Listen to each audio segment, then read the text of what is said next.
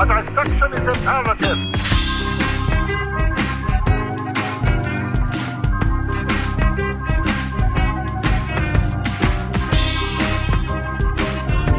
You know, you know, Nick, you know, anyone who's trying to spread the good name of God, you just got a problem with.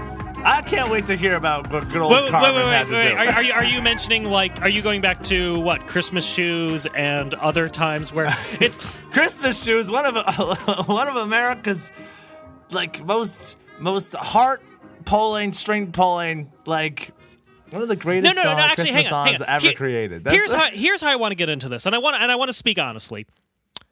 I feel bad for Christians who have to put up with Christian music, and I say this because I feel like Christians more so than a lot of other people have to put up with a lot of crap because like crappy music because they align with the message and so they seem more inclined to forgive the quality of the music and there's this weird tug of war where they're like well it, it, it's spreading the word of jesus so i support it in that sense and i guess and then they just have to swallow the pill of whatever nonsense the actual music contains so i empathize with christian music listeners in that sense Nick, I thought you emphasized them because Satanists have to deal with death metal, and you can't. That's pretty shitty music too. Oh, that shit slaps. what are you talking about? Um, but it's especially true with the artists that we are discussing on this week's episode of the Songtopsy Report, where we dissect bad, bizarre, or otherwise noteworthy music to figure out how it died. I'm your host, Nick Brigadier. I'm Mike Russell.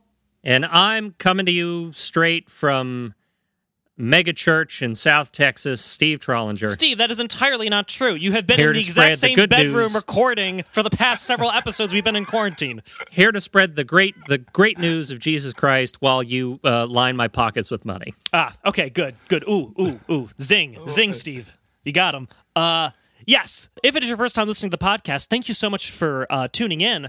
Uh, this week, we're discussing an artist who Steve and I kind of found independently that we wanted to cover. I personally wanted to have this artist be kind of an Easter special that we did, but we missed that time. So now seems as good a time as any to discuss Carman. So now Easter comes again. Oh, nice, Steve. It rises up from the ashes like a great, powerful phoenix, but less pagany. Less pagany. Okay. See, I'm fighting so many instincts on this episode, and I want to. I hope you appreciate it. I just want you to know that. Okay, so so uh, Nick and I are going to kind of like do tag team a little bit in this episode because, like he said, we we both came to this in in separate ways. Um, I do want to say up front, I'm and I'm I'm not sure if I speak for all of my guest hosts, but um, for all of my hosts rather, uh, but I just want to say up front, I do not wish to mock the ability of anyone to find comfort and moral purpose by finding, having, or rediscovering their faith. I believe that faith can work wonders, and it often goes hand in hand with hope. And anyone who hears the words of uh, Jesus and is inspired to devote themselves to serving their fellow man, regardless of other people's religious persuasion, they're all right by me. But must they be so unbelievably goofy while doing it?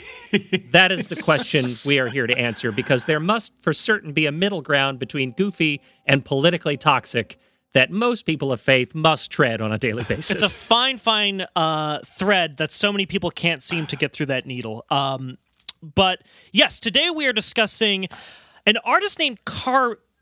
I guess it's Carmen, but I feel like Carman is the only way because it's spelled C Carman. A R M A N. He's the most. He's he was the one Avenger that was rejected. Carman. Faster than a V8 engine.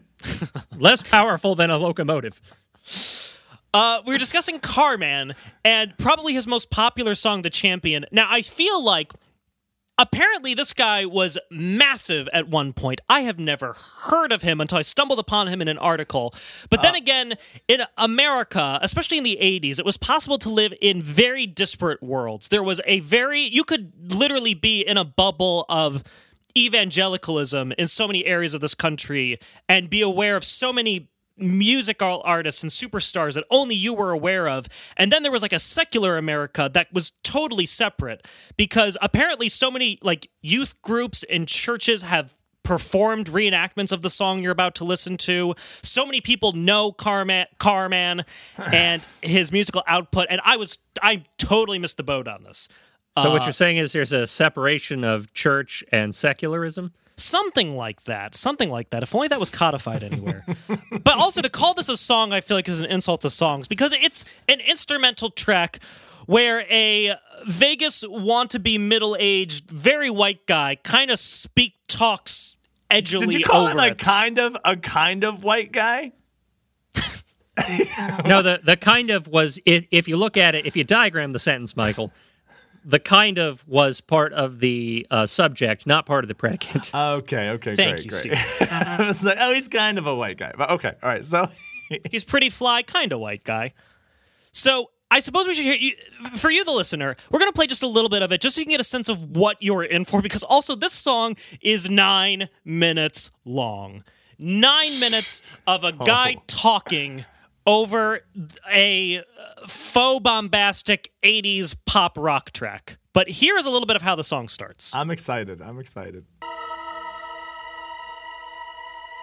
In the vast expanse of a timeless place where silence ruled the outer space, ominously towering it stood, the symbol of a spirit war between the one named Lucifer and the morning star, the ultimate of good. So I, I already have theological problems with this. Not even getting into like if it's good or not. I Just- do as well, Steve.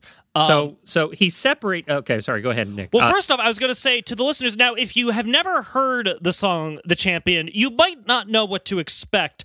But if you ever thought in your wildest dreams it was going to be describing a boxing match that takes place in, I think, outer space between Jesus and Satan, then Yep. you would actually be 100% right, because that is what the song The Champion is all about.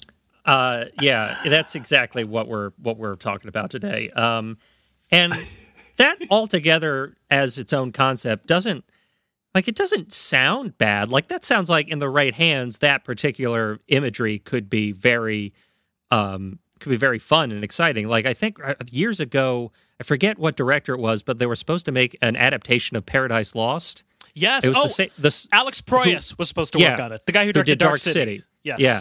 He was for years. It was in production, and like I saw some of the pre-production artwork, and I was like, "This is going to be. This would have been a gorgeous, like, m- magis, you know, majestic tapestry of a film, and it was going to feature, you know, the events of Paradise Lost, the fall of Lucifer, and the a war between the angels, and it was going to be kick-ass. This is not that. This guy does not have that gift. This is this is like a have that Rocky. This is like a Rocky sequel equivalent of that story. This is I- like Rocky Eight with Jesus. Oh my god, I would love to see that though. I really would. Who is Jesus' best friend? You know, I know he had the twelve disciples, but like uh, one of them was his real close buddy. Was it Peter? Humanity. Right answer, Steve. there are there are there are there are depending on a, a number of different things. There there's the the apostle known collectively as John, who was probably more than one person, but um, who is often referred to as the beloved apostle. Um, so like he's usually like at the right hand of Jesus. He's usually like the guy who understands everything Jesus is trying to say and never has a problem with it. So he would have been he would have been the guy with the with the box cutter cutting He, open would his have been eye the- he would have been. Mickey. Yeah, he Yeah, would have been would've Mickey. He- Yeah. Cut me. Cut me, John. Cut me. Your eyes are swollen, Jesus. I can't do it. Gotta throw in the towel. No, cut me. Cut me, John. Cut me. I can do it. Blasphemy. When he throws in the towel, it's just like the Shroud of Turin. You can see his face kind of on it. Mary Magdalene. oh, that sounded like it definitely clipped. Um, so a little bit of background. Uh, Carman, as I call him, uh, was born Carmelo Dominic Licciardello. Um, he is a contemporary Christian singer-songwriter, TV host, and evangelist, if you can believe it, um, who uh, became born again after attending a concert featuring Andre Crouch. Uh, and Andre, Andre Crouch is actually a, a gospel singer-songwriter. Uh, he was referred to as the father of modern gospel music and a person I wish we could talk about, but we can't because he's good at his job. Um, he worked with Stevie Wonder and Chaka Khan. He was covered by Bob Dylan and Little Richard. He produced Man in the Mirror and Like a Prayer. His musical arrangements were featured in The Color Purple and The Lion King. And he was known for expertly blending contemporary secular music with gospel music. So basically, that middle ground I mentioned, this guy found it and was really good at it. Oh, wow. But Okay. but this is so that's what inspired Carman. And I want to know how you are inspired to renew your faith by someone like Andre Crouch and his music, but then process it into music like this. It'd be like if Barney Fife had to write a book report on the works of Montesquieu. Like it'll come out with all the points, major points intact, but it's going to lack the same kind of rhetorical flourish. But it did not stop him from being insanely successful. Like I said, I could I had trouble believing I'd never heard of Car Carman because he has received 15 gold and platinum albums, and the videos he sold have have uh, counted to over 10 million. Um, And he apparently also has the world record for the largest single Christian concert in history. Apparently, in 1993, there was this giant Christian concert in Johannesburg, South Africa, with more than 50,000 people in attendance. Yeah, lest anyone accuse us of punching down or being unfair. Yo, when you're singing to people's souls, Nick, you know, But what can you expect? You This- know, it's this a whole was- different, whole different level of music here. Mike, Mike, you'll like this. He was also right before a concert. He got into a car accident. Like he, his car was hit by another car in the concert parking lot, and like it hit his side, like the driver's side of the car, and he walked away from the accident and went to go still perform the concert, which he then proceeded to collapse in the middle of. don't don't keep and, clapping. and from that day forward, Steve, he became car Carman. car man. That was his origin story. Now, uh, Steve and Mike, you might have trouble believing this, but I have a somewhat cynical outlook on Carman. However, oh, oh, you, you think? believe it or not. However, I want to temper this with so his height was in I would say the mid 80s through the mid 90s. Um he's still he's still around like he still is releasing music. I think his last album came out in like 2014. Um he's been having some health issues recently and I also want to make sure that the audience is aware of that. Mostly just so I can temper some of the things that I would want Yeah. to say about him. He he was diagnosed with cancer in I think 2013. Uh, it went into remission, but he recently announced in February that it has come back. Um, so he's currently on tour as sort of like a like the tour itself is sort of like a mass prayer, like for for for him and his health to try to like I don't know like increase his spiritual like power so that he can continue his fight against cancer, which in and of itself is I have no problem with that. That sounds like a way to do it. Um, in addition to the regular like medical treatments that he's also getting. Um, so I I don't you know, but we're we're not gonna I don't want to like focus just on him. We're we're gonna talk about the song. I mean, I can Rush Limbaugh has cancer and I can talk shit about him all day long. So Steve, Steve, I think you're feeling too guilty, man. Look, look, everyone, we've covered shitty artists that are even dead. I think, right? You know what I mean? Like, it's fine. Many times over. we also we also Nick and I also temper this uh, with the knowledge that he he's he's most famous for songs like this, which are like really f- weird novelty type songs, and also straight like just you know regular Christian contemporary music, where you know it's just basically worship music.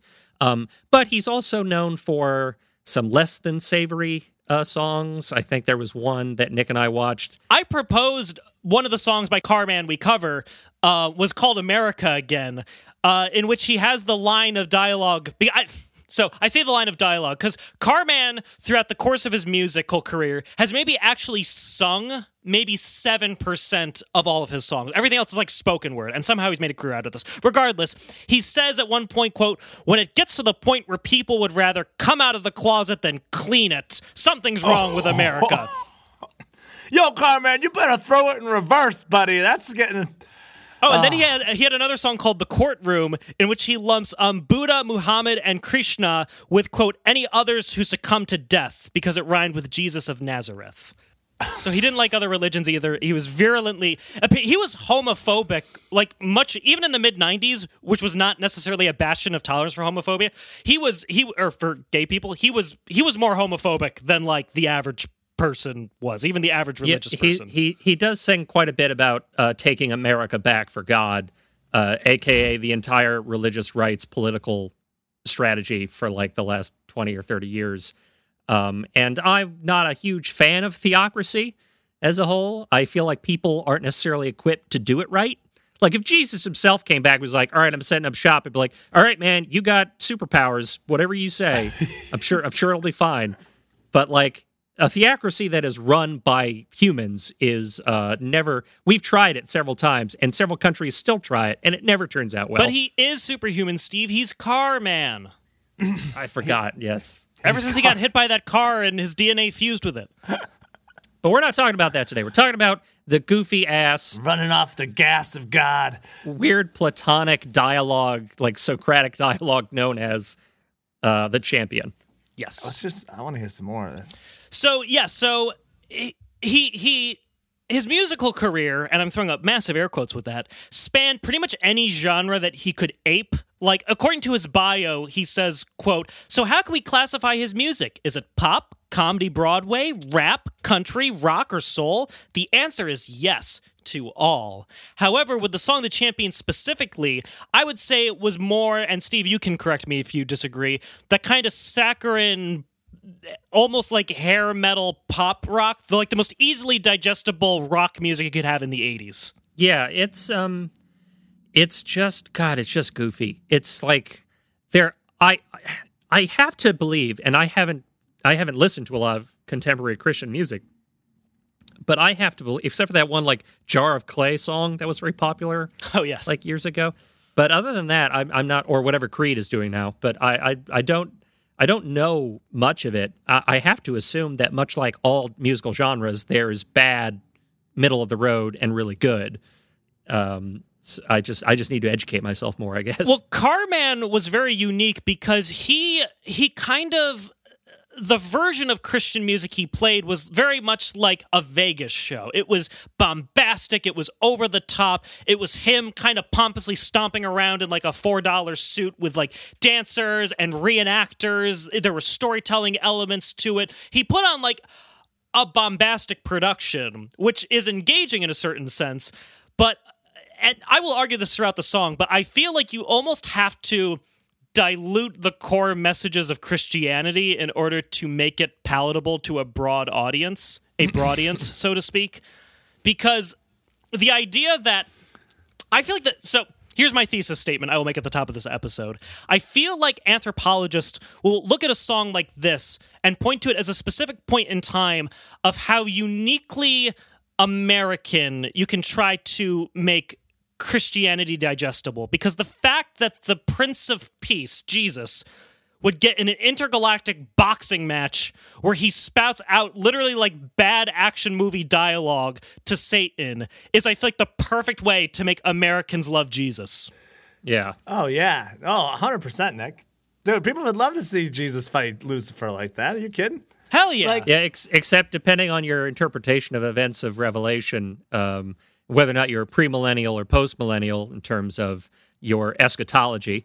Um, I'm just a millennial. many, many in the Christian right, uh, depending on what you subscribe to, read events of the end times as like Jesus shows up at the end of seven years of tribulation, and then he doesn't like raise his hands to fight. He basically like opens his mouth and speaks, and his words turn into knives and like just like blow up all of the non-believers. So fucking metal. Jesus is a savage. He's just Yeah, gonna like he like he talks and his his words are so powerful that like Satan get like blows up all blood and guts style like Rambo.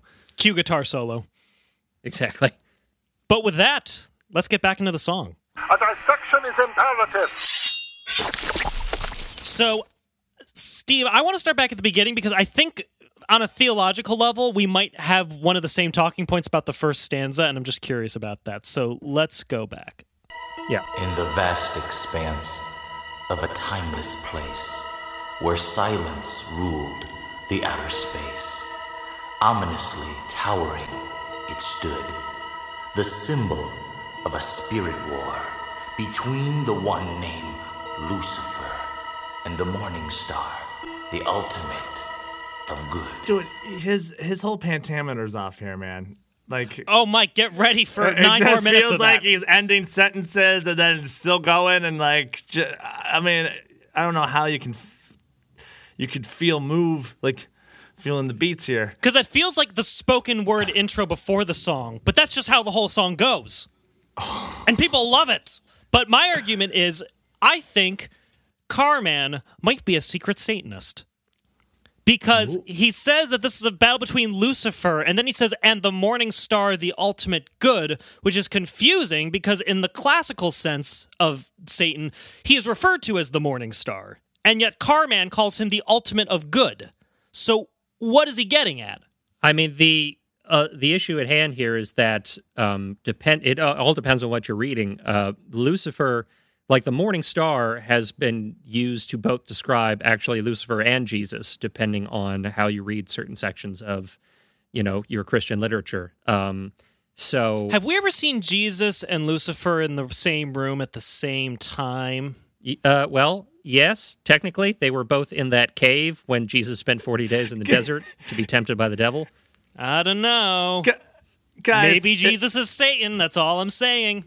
Is there a newspaper called the Morning Star? Probably.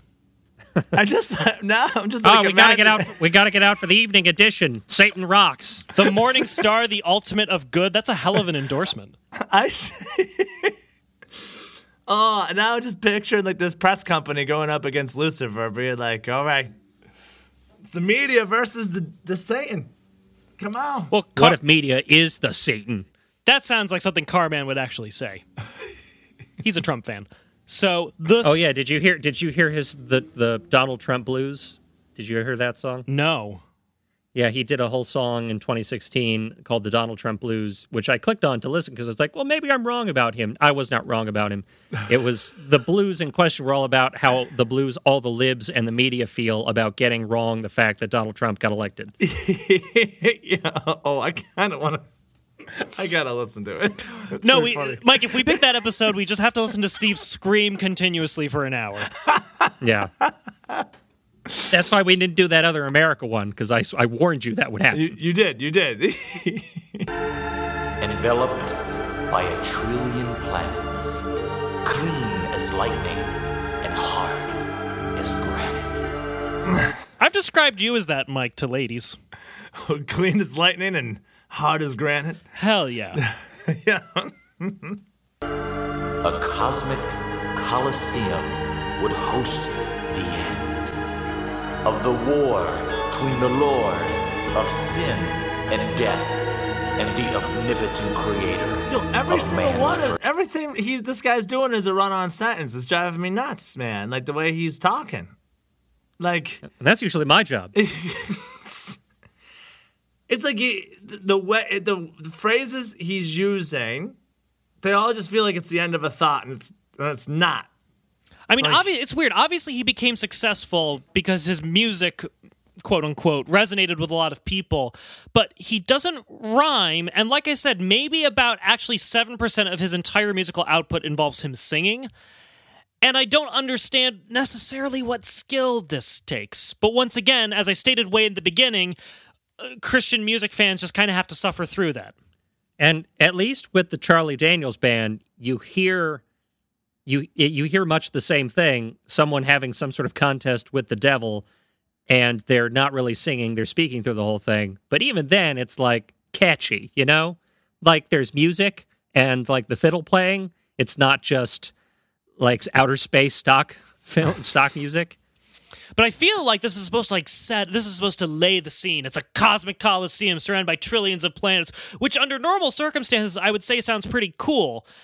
However, I don't remember. I my my my uh my Bible study is a little rusty. It's been a while since I was a uh, little me- good Methodist boy, but I don't remember a cosmic coliseum hosted by God in which uh Satan and Jesus are about to box.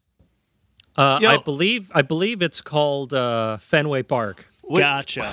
What do you guys think the odds would have been during the match? You know what I mean? Do you think there was uh, an over/under on on Lucifer or uh, or on, or on JC himself? I mean, the uh, the only people betting would be the demons, Mike, because gambling is illegal and immoral. yes, gambling is a sin. Throwing lots is a sin. That's fucked, man. What if you need to just make an extra few bucks for the house and you're like, well, hopefully God wins or else it doesn't Hey, matter anyway. Hey, I'm sorry, Mike. Uh, that's just how things go in the minds of the Christian right. You just have to live a physical secular life by the rules of a six thousand year old text, no matter what. I'm sorry. Well, that, well, can I just go? Can I gamble, make all the money, and then get born again?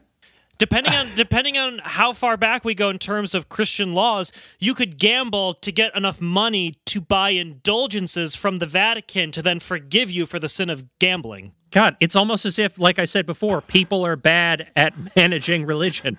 Guys, I thought excommunication was the most genius thing they came up with. Like, guys, I, I, I fucked up, but I really don't want to die. Why don't you just, why don't you just kick me out? That's the tagline for excommunication for when you fucked up but don't want to die. yeah. All right, but the song continues. Between the Lord of sin and death Yeah, yeah, yeah. and the omnipotent creator of man's first breath, who will decide who forever will be the champion. Oh fuck yeah! Oh. So that's kind of the preamble. That's supposed to get you hyped for what you're about to see. And to be honest, I could un- I can understand why this would be popular with like youth Christian groups, like having kids like kind of reenact this because it makes like I said, the annoying thing is about the annoying thing I find about this is it's an attempt to make the story of Jesus and Satan more palatable and easily digestible for people, but I feel like it does that at the cost of totally distorting the entire message of what Jesus would teach, in which he literally is getting into a boxing match with Satan. Or am I wrong? So, well, I'm think of it hardly a Christian this. scholar. Uh, Nick, you gotta think of it like this, okay? Jesus says, treat others how how they'd want to be treated, or how you'd want to be treated. Maybe, maybe Jesus is a fan of boxing, and he figured he knows Lucifer won't care. Lucifer's all all down for that. All right, but we got the preamble out of the way. Let's let's kind of kick into the song now. Oh,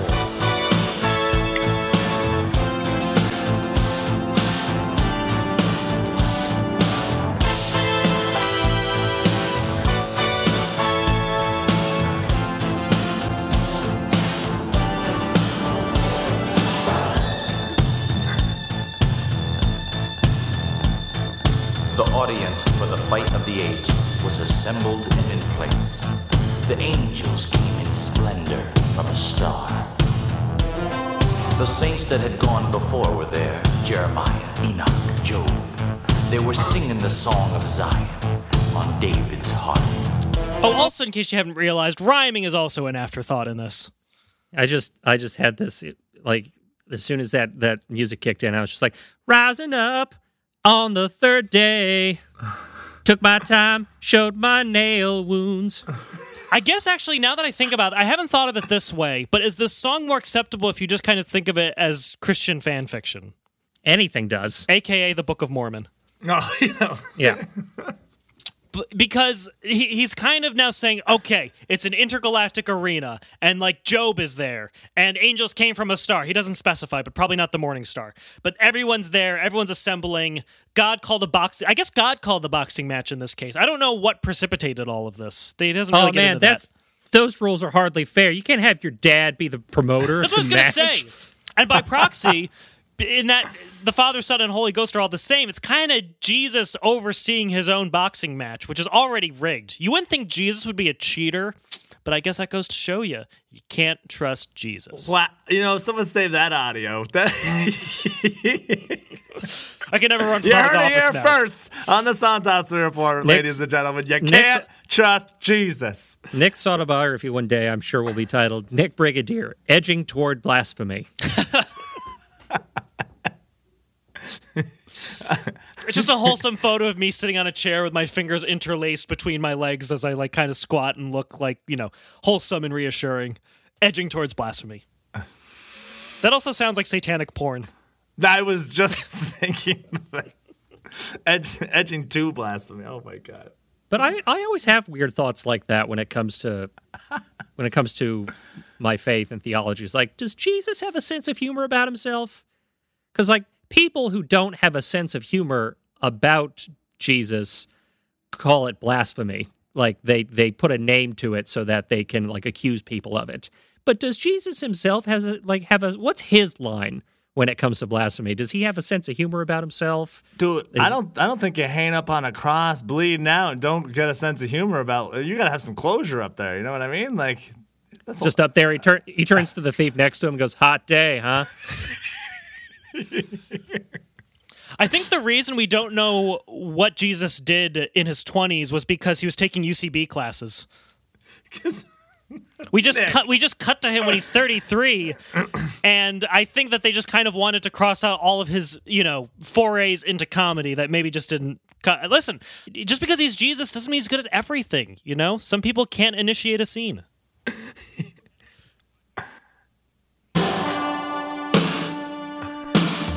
The arrived, offensive and vile, cursing and blaspheming God, followed by their trophies, dead and gone. Hitler, Napoleon, Pharaoh, Capone, tormented and vexed they grieve, waiting for their judgment. Okay, I'd, I'd like to talk. I have a lot to say I- about that. I'd like to talk about his grouping of, of bad people. So, so he has this whole list of people of like all these people that all these bad people that died and like are on Satan's side and they're they're like having fun with demons and stuff. Hitler, okay, check. I'm with you so far. Always a safe response. Yeah, Napoleon. Okay, depending on certain readings of like uh, evangelical, uh, uh, like end times writing, uh, there's like a number of antichrists. Hitler was one of them. Napoleon was another. Or no, it's not that. It's Nostradamus has like three different antichrists. Napoleon is one of them. Okay, sure. He like he spun the world into like the first real world war that had ever existed. So that was He yeah. wanted he wanted France to be everywhere, man. Yeah, right? bad, bad dude. Okay, I'm with you so far. Pharaoh, very general, but I understand where you're coming from theologically speaking. I mean, Um, would that just be Ramses the second? Is that the only? Because he, yeah, Pharaoh. It's like Yeah. you said, king. Yeah. Um, so, but he's probably referring to, uh, to Ramses, and so uh, I'm sorry, Ramesses the second. So, so yeah, okay, I'm with you so far. Al Capone. Look, I'm not suggesting Al Capone's a saint here, but I mean, if you're looking for like four, who are four really bad dudes that are exactly in the same tier with each other? Hitler, Napoleon, Pharaoh, this guy from Chicago. hey, hey, he didn't pay his taxes, Steve. That's probably the most blasphemous thing you can do. That's why he got caught anyway. Wait, Mike, the church doesn't pay. The church doesn't pay taxes, Mike. That's the most blasphemous thing you can do. You're saying? That's the most virtuous thing you can do is get out of paying secular American good old fashioned taxes. He Capone thought he was above the church. Listen, the only people not paying taxes is the church, apparently, right? So I'm just how saying. dare how dare Capone think he's at that level? There's got to be a fourth. There's got to be a much closer fourth tier guy. and he doesn't even need to rhyme it. He literally could have picked whatever the fuck he wanted to. I think he was just like, shit, who else? Maybe he just couldn't think of anyone else famous. he needs um he needs also this massive public to know who he's talking about. I guess so. So that's But, why like, it's Pharaoh. He couldn't say a specific one. He just said Pharaoh because people know what pharaohs are. He has are. no Pe- faith in his audience. He- uh, yeah, which is ironic. It's very ironic. Yeah, but he's like, ah, Capone. Yeah, people know he killed people. They'll know what I'm talking about. He's a famous gangster. Fuck it. So imagine Al Capone in outer space next to Satan, because that's the that's the the scene that Carman is laying out, and I'm kind of here for it. If that's somebody who's betting on the match, it's gonna be Al Capone. All right, Chomping on a cigar. let's see what happens next. Then a chill swept through the mammoth crowd, and the demons squealed with glee as a sordid, vulgar, repulsive essence was felt. Arrogant, Who farted? dancing hands held high, draped in a sparkling shroud. Trolled by demons, Satan ascended from hell. I'm, ah, I kind of like that entrance though. Right now, I'm Team Satan, but I'm, I'm open minded. I'll see how it turns out. bas- basically the Undertaker. Yes. He's he's he's he's, ent- he's like I'm the Undertaker. I'm gonna steal the Undertaker's entrance. Only with Al Capone next to him. Satan's rolling his eyes back in his head. Just like, All right, but let's see what happens next. Satan ascended from hell. Then Satan cringed, the sinners groaned, the swell of power like silent thunder rolled. With a surge of light beyond intense, illuminating the universe in resplendent glory, appeared the son of God. Okay. All right. Um, back to uh, this is actually not wildly off topic. Back to my wrestling uh, metaphors. If anyone wants, uh, if anyone's having a hard time envisioning these two entrances, um, I can't remember if it was WrestleMania 27 or 26. I think it was 26. Go watch the Shawn Michaels versus The Undertaker match at WrestleMania 26. I want to say it is or 27 because they do two. They do one one year and then a follow up the next year. But in that first one, they really pushed home the light versus dark thing. So like Undertaker came out, darkness, gong sounds, a bunch of satanic priests in robes, lightning flashing. He appears from underneath the ring like he's coming out of hell. And then Shawn Michaels' entrance is him dressed entirely in white with like like an El- like an Elvis Presley suit, but like completely white, tassels everywhere, and he's actually being he's descending from the top of the rafters in like a scissor forklift while a bright light shines and heavenly music plays. Exactly this. They totally did it. Go watch it, and you'll know what what he's trying to what he's trying to push on. I'm you. gonna watch this later. I Do you think. Carman actually inspired WrestleMania with this song? No, almost certainly not. Though I will say Shawn Michaels is a born again Christian, so he might be familiar with Carman. No kidding. Then a persona, yes, extraordinaire, appeared in center ring. God the Father will oversee. But why is this happening? I don't understand what set this event off. Doesn't don't God and Jesus have better things to be doing right now? Just th- there could be a genocide happening on Earth right now while they're boxing. You know what this sounds like to me? So sounds like uh, so I feel like Lucifer is like one little kid who goes over to the other little kid's house, right? Mm-hmm. And uh, and the other little kid's a spoiled brat, right? He was, he was like, "All right, we're we're playing my game. We're gonna play boxing match. um, I'm gonna fight you. I'm also gonna be I'm gonna be the judge." Okay, all my stuffed animals are lined up, and they're they're really nice looking. I'm gonna give you all the shitty looking ones that are awful. okay, you come on in, and um, and I'm gonna I'm gonna run this whole thing. So Mike, did you have similar experience? I know you have siblings. Did you have similar experiences with this growing up? it's just the imagination of this man. Just like I'm gonna oversee the duel and fight you at the same time. It just it, like you were saying earlier, Nick. It's not fair. It's It's I not mean, fair. I'm Team Satan tech- right now. Technically speaking, God also created the devil. So God God is technically Lucifer's father as well, That's but true. not in the same sense. But Lucifer isn't God. no. Correct. Yes. I mean, God's in all of us and everything, as they say. Which makes me think. I mean, honestly, besides God is my broskiism, which is Mike's religion. my my, my own religion. Uh, I also feel like uh, God ex- God explodedism. I mean, just God exploded. That's that's what made the universe. That was it. God was the Big Bang. God exploded is the weirdest line I've ever read in an erotic novel. Oh my. Okay, forget what I said about edging toward blasphemy. That is the, that is no longer the title of his autobiography. The new title of Nick's autobiography is Blasphemy, Blasphemy, Blasphemy, the Nick Brigadier story. Or just, oh God, oh God. No. I get cold easily. Here I come, hell, the Nick Brigadier story. My goal by the end of this episode is to make Satan seem like the least satanic person involved in this episode. Oh shoot. So you're wait, wait, hold on, hold on. Yes. So you're literally playing devil's advocate. In this case, yes. You are I'm literally, literally the devil's being advocate. the devil's advocate. the duel. Opening the book of life, each grandstand hushed in awe, as majestically he said, Now here's the no rabbit punches. No hitting below the belts. No kidney punches. He'll be wounded for their transgressions, bruised for iniquities. When he said, By his stripes they're healed, the devil shook. He screams, This is my specialty. I hate that healing junk. God said, shut your face, I wrote the book. First off, um, I believe that was taken from um, Leviticus, that quote when God said, You shut your face, I wrote the book. Second Yeah. off, I've seen a few performances of Carman performing the song live. The audience loses their goddamn mind at that line. Yeah, fuck yeah, God!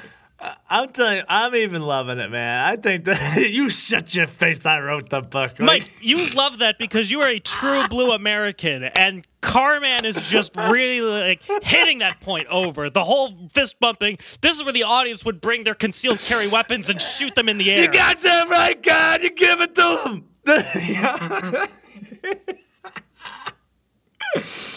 oh fuck, man. Actually, wait, hang on. I'm, I, I have a live performance. I'm going to try to find where that line comes in. When he said, By his stripes they're healed, the devil shook. He screamed, Sickness is my specialty. I hate that junk. God said, You shut your face. I wrote the book. father looked at his I could totally imagine God doing that. Yeah, God, give it. Oh God. I'm just imagining like a oh I don't know, just like a monk in an abbey in the middle of Italy somewhere, just watching this, just slack jawed. Because this is this is wild. This is absolutely wild. You shut your face. I wrote the book. You fucking piece of shit. Friar Angelo, Friar Angelo, look what I found on YouTube. They only get a signal at the very top of the abbey. All right, so Satan has had his face shut, and God continues. Then the father looked at his only son and said, You know the rules. Your blood will cleanse their sin and calm their fears. Then he pointed his finger at Satan and said, And I know you know the rules. You've been twisting them to deceive my people. You know God went over to Jesus though and got in his ear and said, "Don't you fucking let me down. Don't you fuck this up. You, you don't." Oh, the irony of God telling Jesus to not forsake him. Yeah. Unbelievable. Through the eye of the needle, it's the thrill of the fight. Satan cried. I'll kill you, Christ. You will never win this fight. The demons wheezed. That's right. There ain't no way. Satan jeered. You're dead, me, Jesus. I'm gonna bust you up. Another direct quote from, I believe that is, I don't know if it's Revelations, I think. Um, I'll bust you up, quote unquote, Satan. Yeah, it's. I think it's from. Uh, uh, I think it's from like Second Ephesians. I'm sorry, uh, uh, the president was right. Two Ephesians. Yes. Um, I think it's something from there. I think. Dude, when are we gonna have a Jesus Satan rap battle? Because this sounds like we're just real close to that. It's just a lot, Carman- of, lot of insults being thrown around. Carman did go into rap. He has rap songs. He honestly did go into every genre, and his he had a, he had an album called "Addicted to Jesus," which was his quote unquote urban album. And I'm if, a dick, addicted to Jesus. Simple plans. Mike, that, that's so much Mister. better. Although for him it'd be, I'm trying to forget that. I'm addicted to Jesus. Boom, bam, bam, bam, boom, bam, bam. Uh, so there's plenty of other Carman songs we can do in the future if you if the if the uh, if the champion doesn't quite satisfy your craving for Carman. Jesus said, Go ahead, make my day. Ah, I love it. Guys, you know how like when you're watching Dirty Harry movies and Clint Eastwood points a 44 Magnum, the most powerful handgun around, at some dirty perp's face, and you just watch it and you just silently wish to yourself, "Man, I wish Jesus was doing that instead." I think that's the second biggest line a live audience does for him. Satan jeered. You're dead, me, Jesus. I'm gonna bust you. Jesus said, Go ahead, make my day. The Jesus al- knows his quotes. the alleged Prince of Peace is also, uh, as Steve said, Clint Eastwood esque badass. But I mean, if you, Mi- Mike, I, I feel like I don't know if this is an argument you would make, but if you turn off the rational part of your brain and you kind of let the reptile part of your brain expand a little bit, this song is hitting all the right marks. Nick, that's why I tell you. Sometimes you gotta let that reptile brain come through once in a while. It's a good time. The part that allows yeah. critical thinking in, just just cut it out. yeah, Jesus, kick his ass. Dave Coulier, should what, what should we do in that situation? Cut it out. Okay. Thou shalt wipe the floor with his face. All right. Jesus said, Go ahead, make my day.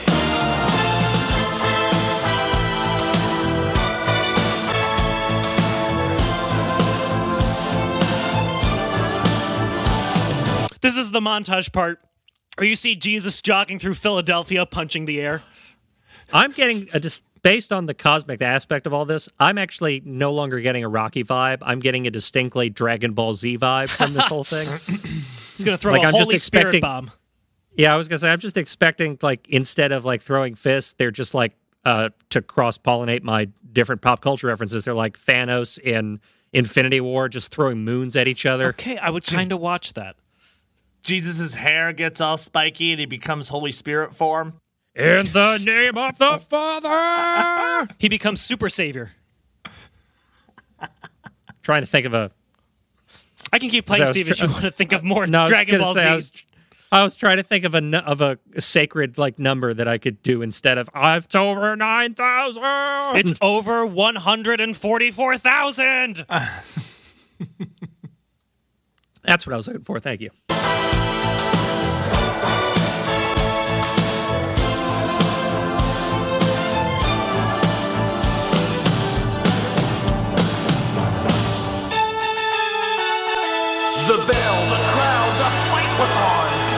Oh, s oh no! what? Some someone's gonna get sued. For which part? da, da, da, da, da, da, da. you can't just you can't just you can't just do that, Carman. Maybe he paid the proper royalties. Bill Conti is gonna be very upset. The bell, the crowd, the fight was on, and the devil leaped tricks, he came undone. He threw his jabs of hate and lust, a stab of pride and envy, but the hands that knew no sin blocked every one. Come on, Jesus, you like it? You want it? Come on, I know you want it. I to not spoil the ending of this song. The fight does after like eight and a half minutes of build up. The fight is the very definition of anticlimactic. Just like, oh, whose sex life are we going after here? That's, that's like- Well, I, think, I think God's has come up the most, so. but like you're expecting like after all this build up some sort of it's like every uh what, what is that guy in the UFC Conor um oh crap what's his name Conor Oh, fuck. Yes, the, the most well known UFC fighter. And why can't I think of his Yeah. name? Uh, I can't yeah so like every Wait, hang every on, Steve. like I'm going to look it up so you don't sound dumb when I edit this together. okay excellent. Actually my friend my friend Andy actually I don't I talked to him last that? night. My friend Conor I talked to him last night. Yeah Conor McGregor. I was talking to my friend Andy last night and he was like screaming at me through the episode when I couldn't remember the di- the word diegetic music. Yeah. and he was just like screaming at me through the through his headphones like it's diegetic steve. Just say diegetic. So it's a good thing you kept me correcting myself.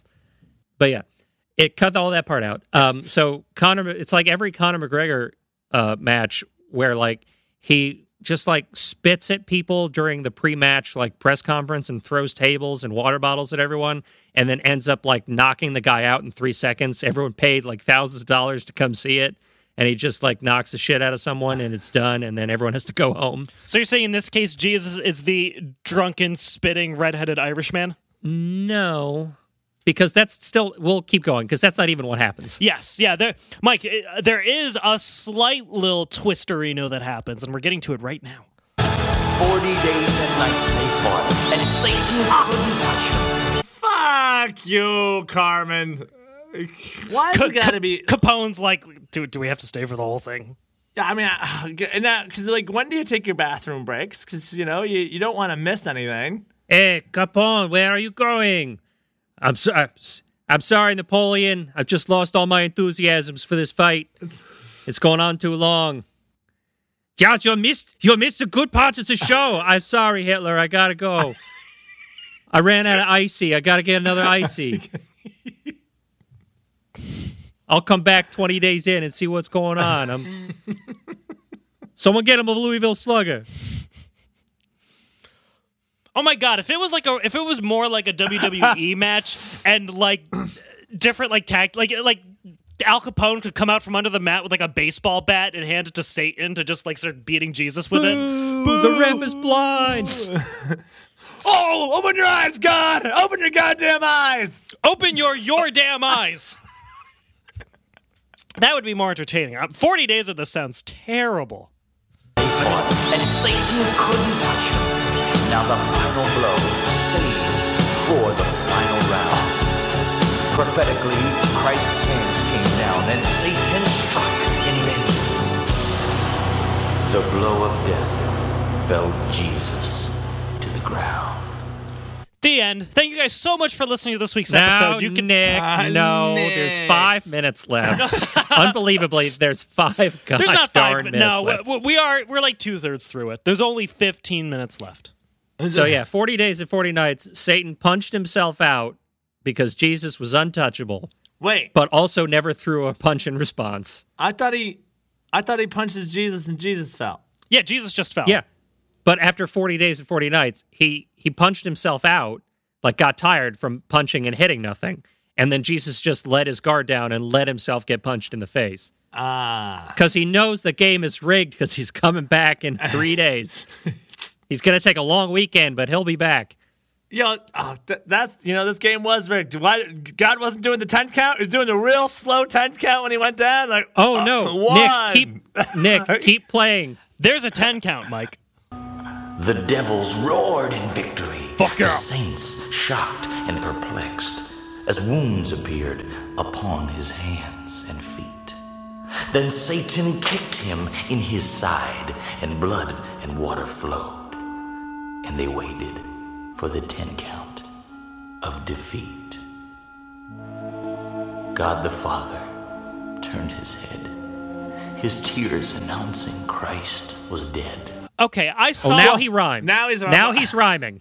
When did Dr. Seuss get back in here? Like, what's Yeah, now he became fucking Dr. Seuss. Okay, just because he rhymed doesn't make him Dr. Seuss. Lots of Oh, songwriters that's, rhyme. that's, a, that's a that's a Seuss rhyme if I ever heard one. I agree with Mike in this case. That was a very Seussian rhyme. also, it just has that kind of cadence. also, I've read The Lion, the Witch, and the Wardrobe. I know this part. Aslan comes back. Oh my God, Jesus was the lion. Oh my God. C.S. Lewis, you beautiful bastard, you've done it again. his tears announcing Christ was dead.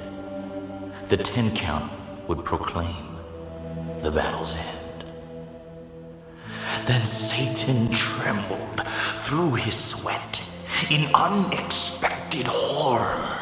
Yet, as God started the count by saying, Ten, Hey, wait a minute, God. nine, Okay, hold on. No, that whoever that whoever that devil is that's saying that is absolutely correct. God is in fact counting wrong. Who counts the ten count in a boxing match starting at ten, going to one? God is It's a, a terrible countdown. ref. God is not a good referee. God is a pro wrestling referee. It's not even a boxing match. He's a pro wrestling referee. This is a boxing match, not a NASA launch. God, come on. Come on, God, get your shit together. I think God. Okay, since this was rigged, obviously, because God is- kind of Jesus, and he knew that Jesus was going to come back, just for dramatic tension, he did it backwards. I feel like, which is a little, I don't know, it's uncalled for. It's rubbing it in to Satan. Also, he's he's been very slavish to the whole like the whole 40 days and 40 nights. Okay, the fight takes the amount of time that Jesus is tempted by the devil in the desert. Like he's very slavish to the biblical stories that he's using to tell this. But then he gets to the end and he does a straight, not a, even a straight, but he does a 10 count instead of a 3 count. Like follow through on your own internal like uh uh your own internal logic here for your song. Oh, because he should have done the three count for the three days. You're saying? Exactly. Like he was completely slavish to this form the whole time, and then at the end he just gave up and he was like, "No, it's a real boxing You know, match, except it's not because I don't know how counts work." I know it's more of a Moses thing, but man, he probably could have made some jabs at like the Ten Commandments while he's doing the ten count. I thought when you said it was a Moses thing, you're going to say, and he counted for 40 years. But Steve, you should know, obviously, for a storytelling nine and purpose, a half, nine and three quarters. It's like from a dramatic perspective, it's it counting from 10 is more chance to get an audience hyped. Three is over too fast. I, I just I thought it was a boxing match. I didn't know Jesus and the devil were having an old fashioned last man standing pro wrestling match. Because that really ty- it really kind of seems like what we've what we've developed this to be. Oh, it started as it started as twenty deities in a boxing ring, but like Vishnu got knocked out, Wotan got knocked out, Thor got knocked out, and now just Jesus. No, no, no. That's that's a battle royal. A last man standing match, Nick, is two combatants uh, fighting. There's no there's no um, pins. There's no submissions. You can only win or lose by ten count by count out. You have to beat your opponent so badly they cannot physically respond to a ten count. Um, and I just feel like this whole time his he's got his whole sports metaphor wrong this entire time, based on the entrances, based on the type of match they seem to be having, based on the ten count at the end, based on the outside interference, based on how badly God is at refereeing. This is a professional wrestling match. This is not a boxing match. How are they going to keep the viewers for next year if they have such poor production quality? You're right. You're right, Steve. They th- this God Sports needs to really amp it up. Also, also you have fucking uh the the main boxing announcer that everyone uses, Michael Buffer. Is it Buffet? Buffett? Is it Michael Buffett or Buffer? I think it's Buffer, but his first name's Michael. You did this whole thing, and you didn't have the Archangel Michael starting the match by saying, "Let's get ready to rumble." Oh. Although for God, God, would it be Steve, you're so right. I should write this song. Yeah, Steve, rewrite this 35 year old song. All right, but the count continues. Ten, Hey, wait a minute, God. nine, seven, His fingers are twitching. Six. Where's all this light coming from? Five. He's alive! four, oh,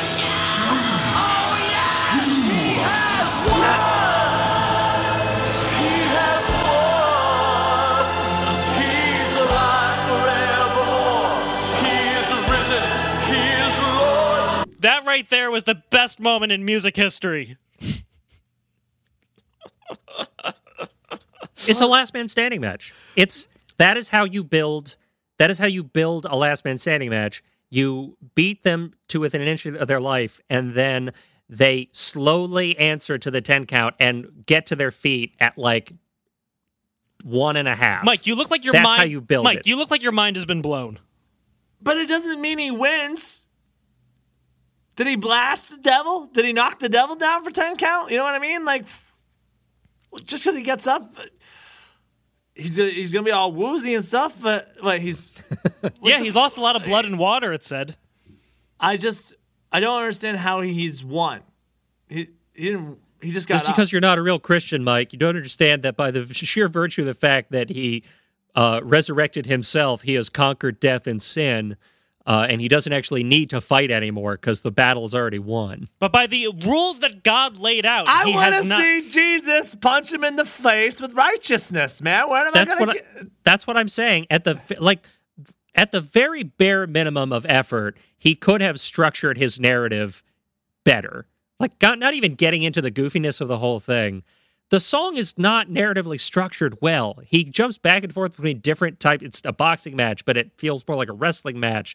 And then at a certain point, he just completely does away with his own internal consistency and does the count wrong, and then doesn't finish the actual match. Or, or even this, if you didn't want Jesus to throw a punch because he's Jesus, so he comes back, right? He's twitching, his he's rumbling, he's getting back up, right? He's got the he's got the light coming from his fingertips, and he and he gets back to his feet at, at one, and this great explosion of light and justness and righteousness and all the good in the world. Come Kame. Yes, yeah. And then he just blasts, just blasts him with this overpowering presence, causing Satan to faint. And he's down for the 10 count. That's that would make way more fucking sense. And then Jesus throws a Pokeball You cut. and captures Satan, and then throws the Pokeball in the lake of fire for all eternity. This has been he would be a Nick, fire Mike, type. and Steve make video game, anime, cartoon, comic book, wrestling references about Jesus for an hour and a half. The podcast. Well, there is still a little bit of a coda at the end of this.